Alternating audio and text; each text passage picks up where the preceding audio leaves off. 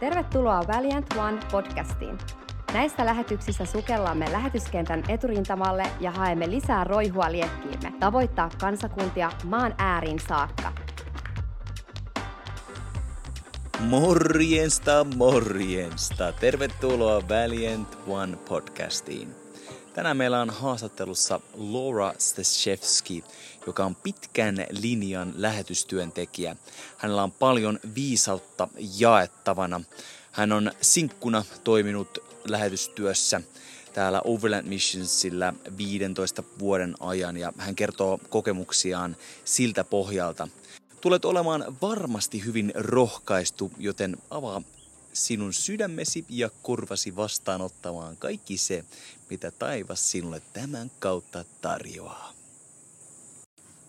So welcome to the podcast. Today we have Laura Stashevsky as our guest. You have a peculiar last name. Where, where, where are you from? Uh, my family is from Poland, mm-hmm. but I born and raised in America. Wow. And uh, you are a missionary with the Overland Missions, right? Yep, that's right. And you are um, you're you're actually teaching us at the moment a class called Come Back Alive, and you are also a sector manager. Isn't right. that right? So, yep. could you tell us a little bit what is a sector manager and what does it mean to you? Okay, so sector manager is someone with Overland Missions that we oversee all of the ministry endeavors of Overland in a given area, an mm-hmm. assigned area. So in Zambia here, we've divided up by chiefdom because the Zambian government has kept the tribal land tribal. So recognizing that it's just easier to to um, separate it by by the chiefdom. So mm-hmm. I'm currently over the Simwatachela chiefdom, and I make sure that of the 375 villages that the gospel is being preached, that we're continuing pushing forward into new areas. Mm-hmm. And then we're bringing in kids ministry, we're bringing in adult literacy, we're bringing in our sustain program into the areas that are in need. Mm-hmm. So you make sure that the kingdom spreads in that sector, in that area. Right. Um, uh, what does it look like? You have a lot of people in in that sector. Like how effectively can you influence that big amount of people. I, I think we discussed it was maybe like fifty thousand people in your sector. Was it? Like yeah, that? probably at least at, at least fifty thousand people.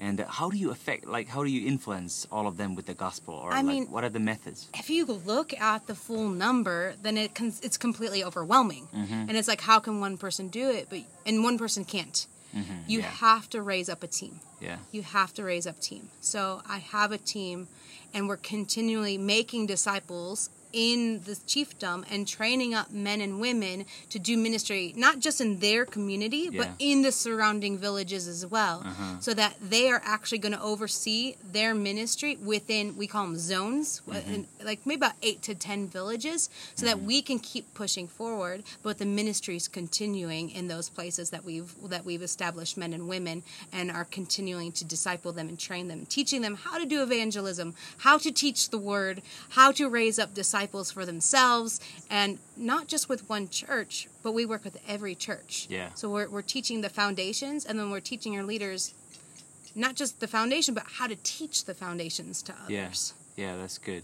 And your team is uh, they are local people, right? Yes. So you are training up, discipling local people so that they can further advance what they have learned and do it all, all over again. So it's not dependent on on foreigners coming to the land and doing things and then them going away and they are just left with some weird method. Yeah. Which can happen. You can yeah. you can see because uh, probably there there are many churches here.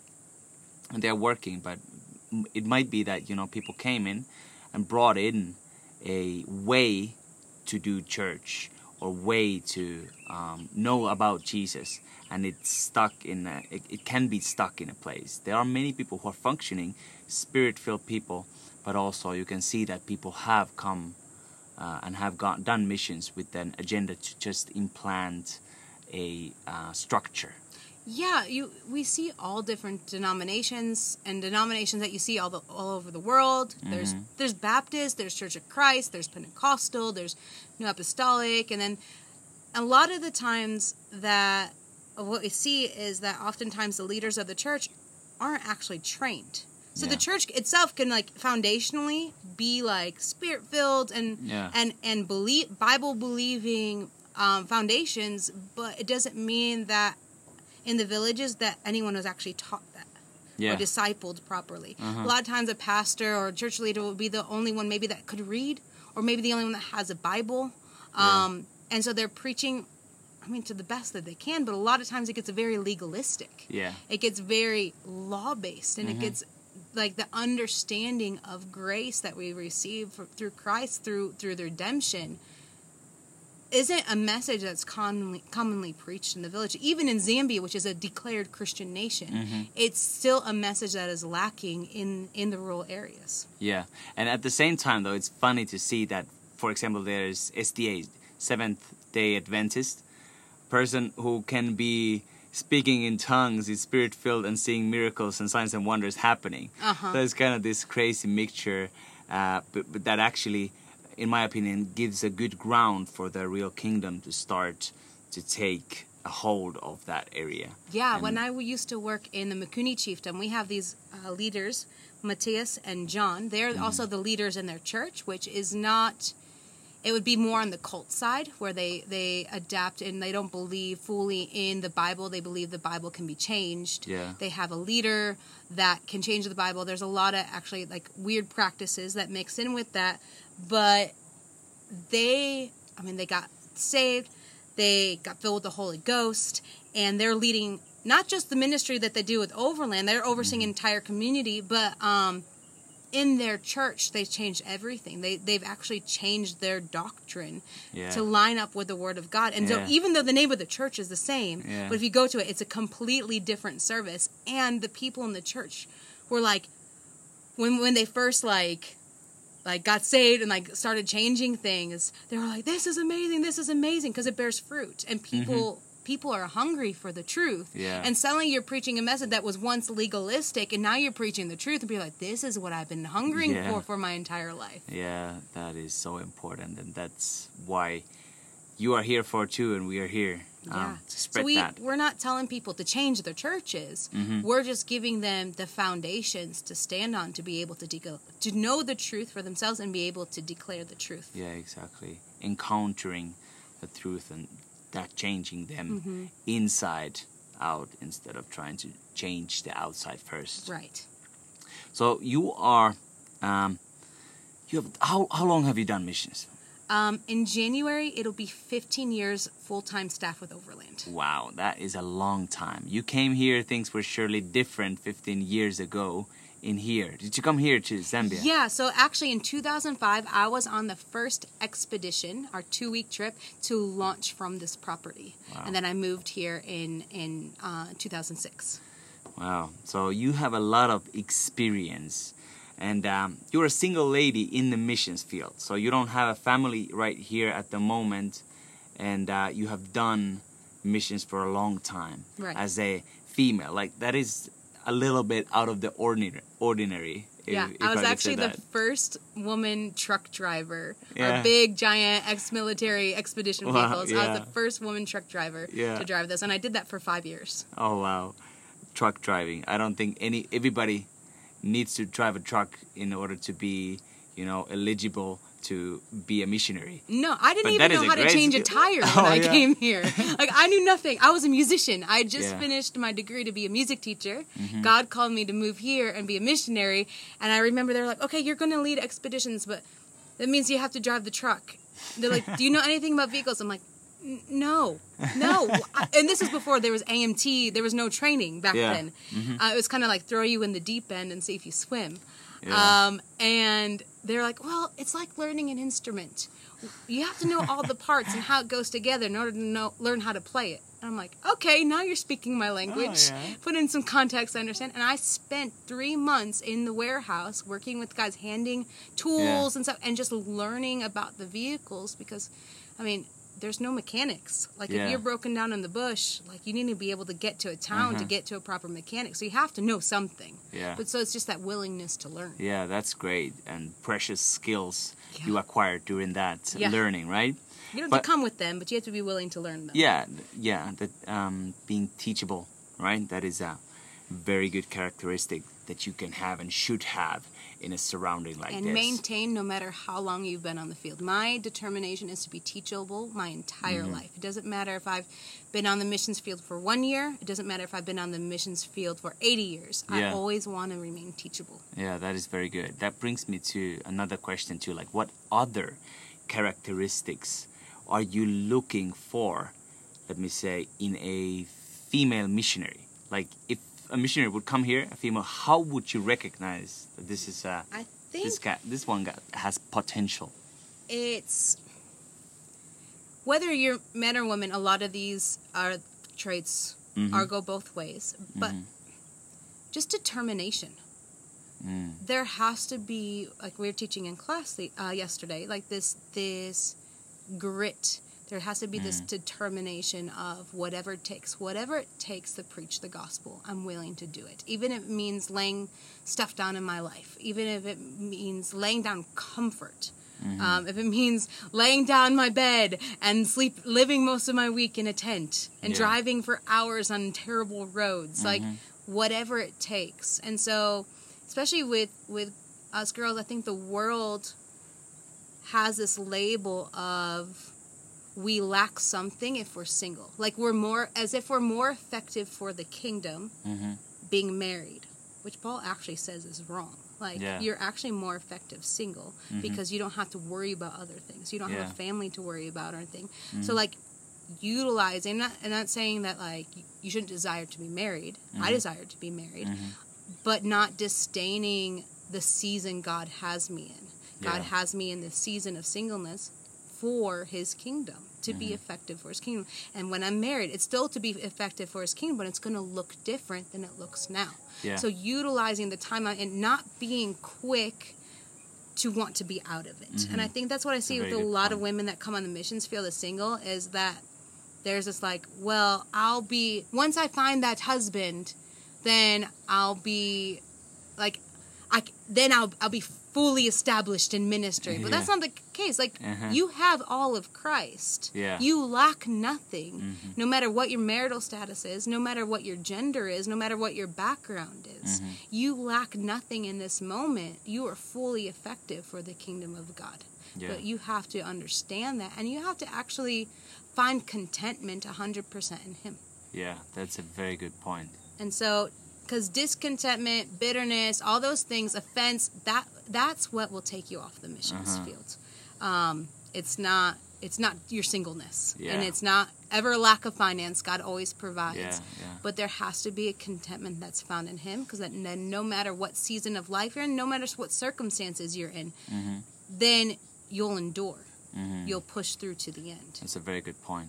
And if you will get aim for marriage first, you would actually kind of give up all that you have because you not, now have to start building uh, from a new foundation. Yeah. So it's not actually immediately advancing what you're doing in the missions Right. field, but like for a period of time, you would have to concentrate on building the foundations, which would be taken off from the time that you could do as a as a single. Yeah, I think people see singleness as like as it's a, a waiting season, but it's not a waiting Mm. Yeah, se- I season. Waiting signifies there's no movement going forward. Uh-huh. It's just a season. Yeah. Mm-hmm. It's a season of still being effective for the kingdom. And if you have a heart for missions and the call of God on is your on your life is for the missions field, then where better to to find to to bring in for God to bring in a husband who has the same heart than on the missions field. Yeah, that is a that is a very good point. Um, what do you think about though? Um, do, does a female person need to have more determination compared to a man Uh, with the scenario? Because you're a sector manager, so you you have a lot of Bible studies. You manage a lot of things. You meet with people. uh, You spend with people a lot of time. But when you open the Word of God, it's a traditional country. Um, so, do you encounter a lot of prejudice? And if you do, you know, as a female, I would imagine that you would encounter more prejudice than a man, and that would come to a conclusion that actually you need to be a little bit more determined in those kind of situations. I think yes, but not. It's not so much culture; it's church culture. Mm-hmm. Yeah. It's not the local ch- culture because you'll find chieftainesses, you'll even Uh-huh, find yeah, women that's headmen. True, that's true. Yeah. but it's in certain church denominations that view women as unable to preach, Mm-hmm. unable to teach, um, to be silent in church. They take Paul's verses out of context Mm-hmm. uh, without understanding of what actually Paul was was teaching on in that moment. And so, um, a lot of the questions I'll get I just had a conference in Monticello, and most of it was men. And Yeah. actually, uh, I had two of the AMT students with me, both girls. So most of our teaching panel for that day was women, which was quite interesting. and you and you could tell some of them were kind of like, you know, they're watching. They they they ask some question. They they test you a little bit. They mm-hmm. and they do whether you're a man or woman. But you as a woman, you get the you get the questions of can a woman teach? Mm-hmm. And I always kind of turn it into a joke. I'm like, I look around, I'm like, am I not a woman? am I not teaching? but then I teach about like what Paul was actually talking about. And mm. when you when you understand your authority in Christ and you actually understand what gives you the permission to teach, mm-hmm. that I mean, Jesus was radical when it came to women. He mm. taught women, which in his day was illegal Yeah. when they when the disciples announced that in the meetings there were men and there were like 10,000 people and women and children. Mm-hmm. Women and children are not the afterthought. It Yeah. was put there intentionally so that people would know women and children were included because it was illegal for women to be in places where teaching was going on because it was illegal for women to get an education. Wow, that's, a, that's an interesting point. Absolutely radical Uh-huh. when it comes to like Jesus's view of women and the fact that you can look into Paul's ministry how many people he names to greet this person I'm sending you this person he's naming women Mm. you have Lydia who led a house church so when you understand like the truth about God's view of women that there is no lack then you understand that there's no lack in you so other Yeah. people's questionings whether they come into agreement or not doesn't affect the authority that you carry. And there will always be people who will find a reason not to come to your meetings, and that's fine. You're not going to get everyone. Yeah. But then the people who are hungry for God's word are the ones who are going to come, and that's who you're going to disciple. And that's who's going to, um, who raise up. Right, stand up and and de- and and deliver God's word. That's who's going to be your leaders and your disciples. Yeah, that is very interesting, very encouraging as well. Um, but what would you say then? Because you know, missionaries they could come or go wherever they feel like, hey, I gotta go and start missions, and then you come into that place and you now actually ha- have to start to build up something to be effective, right? So, what would you say that what makes missions effective? It goes back to that whatever it takes. Yeah. You know, we go to places, we're not often in the cities. Mhm. We're in rural areas that are very neglected. We're pushing down roads that batter our vehicles, batter our bodies, that take hours to get to, to Yeah. possibly to a meeting that no one's going to show up to. Mm-hmm. There's a there's value in showing up. Mm-hmm. There's value in not letting the elements determine your reach. Yeah. Um, and I think a lot of times people go on the missions field and they put conditions on God's called me, but I'll only operate in these eh, with these conditions. Mhm. And when we put conditions on what God wants to do, we put conditions on our effectiveness effectiveness in the Yeah. field. And so if I'm willing to drive for hours and days on a vehicle in a vehicle um, on a road that is not paved, that is dirt road, river crossings, potholed, whatever. If I'm willing to sleep in a tent, if I'm willing to eat food I'm not used to, if I'm Mhm. willing to allow a little bit of what I determine as comfort, Yeah. if I'm if I'm willing Mm-hmm. to let that go, then I'm going to see my effectiveness in the field increase because Yeah. I'm willing to to sacrifice something. We think sometimes the sacrifice is leaving our home country. That's the first sacrifice, Mm-hmm. Yeah. but it's a continual life Oh, sacrifice. that's a good point. Yeah, it comes down to what it what's it what is said in the overland missions any road any load any time right Exactly. that's that's what you're talking about right thank you so much but just lastly how would you encourage somebody? There's there's many people listening. There are men and uh, women who are listening but how would you encourage somebody who, who wants to step out into missions or they, they know that they have a call of god in their heart to step out to missions? What, what would you say to them? Know, the first time I ever heard a missionary speak was at my home church back in Chicago.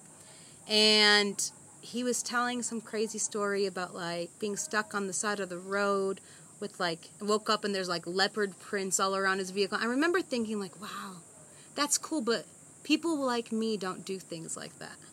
And now, years later, I have stories that can top that.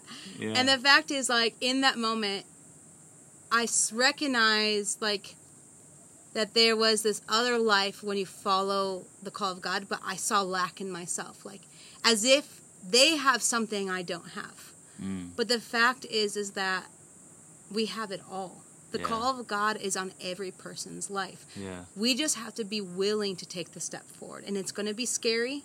And you never know what's going to happen or what's going to be ahead. But the fact is, if this is what God's will is for your life, then it's the best. Mm-hmm. Whatever you can come up with your own is going to be very small compared to what His best is for you. And so if you can just take that leap of faith, that blind faith, going, mm-hmm. All right, Lord, I know you've called me to something. I don't know exactly what it's going to look like, but I'm going to do it and step out. yeah You're never going to regret it. Mhm, You're that's never right. ever going to regret stepping out for the things of God. Yeah, amen. Faith is spelled R I S K. Is that Risk, yeah. Yeah. Faith is spelled risk. Yes. Yeah, amen. Thank you, Laura, so much for your time. I really appreciate it. We bless your work and uh, let it be prosperous in Jesus' name. Amen. Amen. Jee, jee, jee. Kiitos Lauralle hänen viisaudestaan ja viisaista sanoistaan. Toivottavasti sait englannin kieleltä paljon myös irti. Mutta jos et niikseen, niin tässä lyhyt paketti suomen kielellä siitä, mitä me keskustelimme. Laura tosiaan on ollut pitkän aikaa lähetystyössä Overland Missionsillä ja hän on toiminut sinkkuna ja sinkkuudesta kertoo sitä tärkeää pointtia, että on tärkeää viettää se aika, mitä sinkkuna on hyvin ja tehokkaasti edistäen sitä Jumalan kutsua, joka hänellä sinulle on. Eikä pelkästään käytännössä sydämessä haaveilla avioliittoa, sillä äh, se on aina uuden perustan rakentamista siinä vaiheessa, kun siihen suuntaan lähtee ottamaan askeleita. Se saattaa harhauttaa Jumalan kutsulta tai vähintäänkin viedä aikaa pois siltä, mihin voisit aikaasi käyttää hyvin ja tehokkaasti, siunaten ihmisiä ja edistäen Herramme valtakuntaa.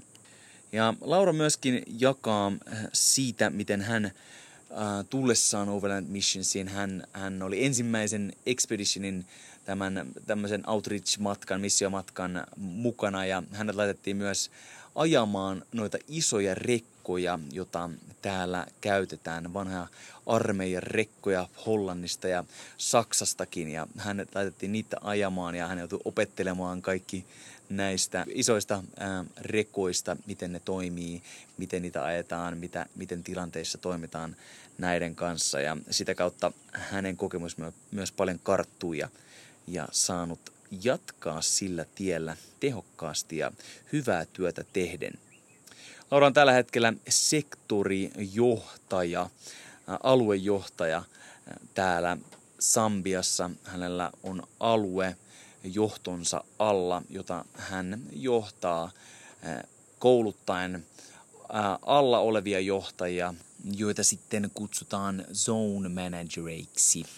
Tiedä, miten tuon suomentaisi osuvasti, mutta alla olevia johtajia, jotka ää, manageraa hieman pienempiä kokonaisuuksia, puuttuu normaaleihin elämän hankaluuksiin tai haasteisiin, avioliittoon liittyen tai mitä tahansa elämä tuokaan eteen. He sitten käsittelee niitä ja, ja vie niitä ylemmälle taholle, jos tarvitaan lisäapua.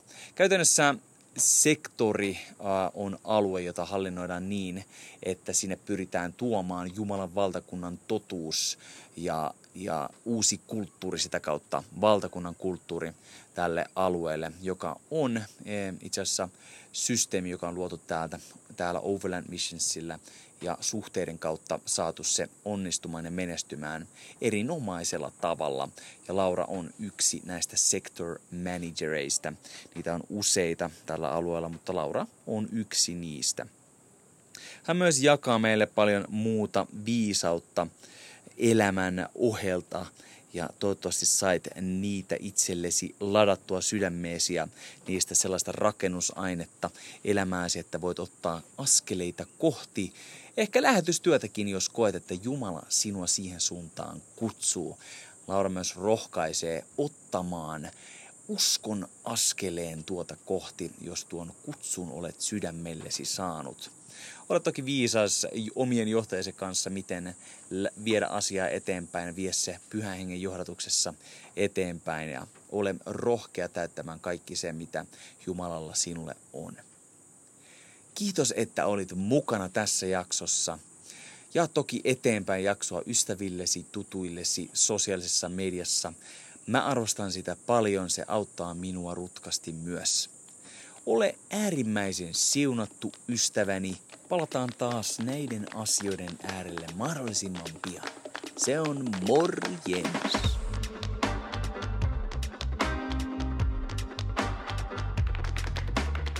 Kiitos sinun ajasta ja osallistumisesta. Laita lähetys seurantaan, niin pääset kätevästi kuulemaan tulevia jaksoja. Lisätietoja löydät verkkosivuilta väliäänt.one. Sivujen kautta pääset myös mukaan tavoittamaan kadotettuja maan ääriä myöten. Ole suuresti siunattu!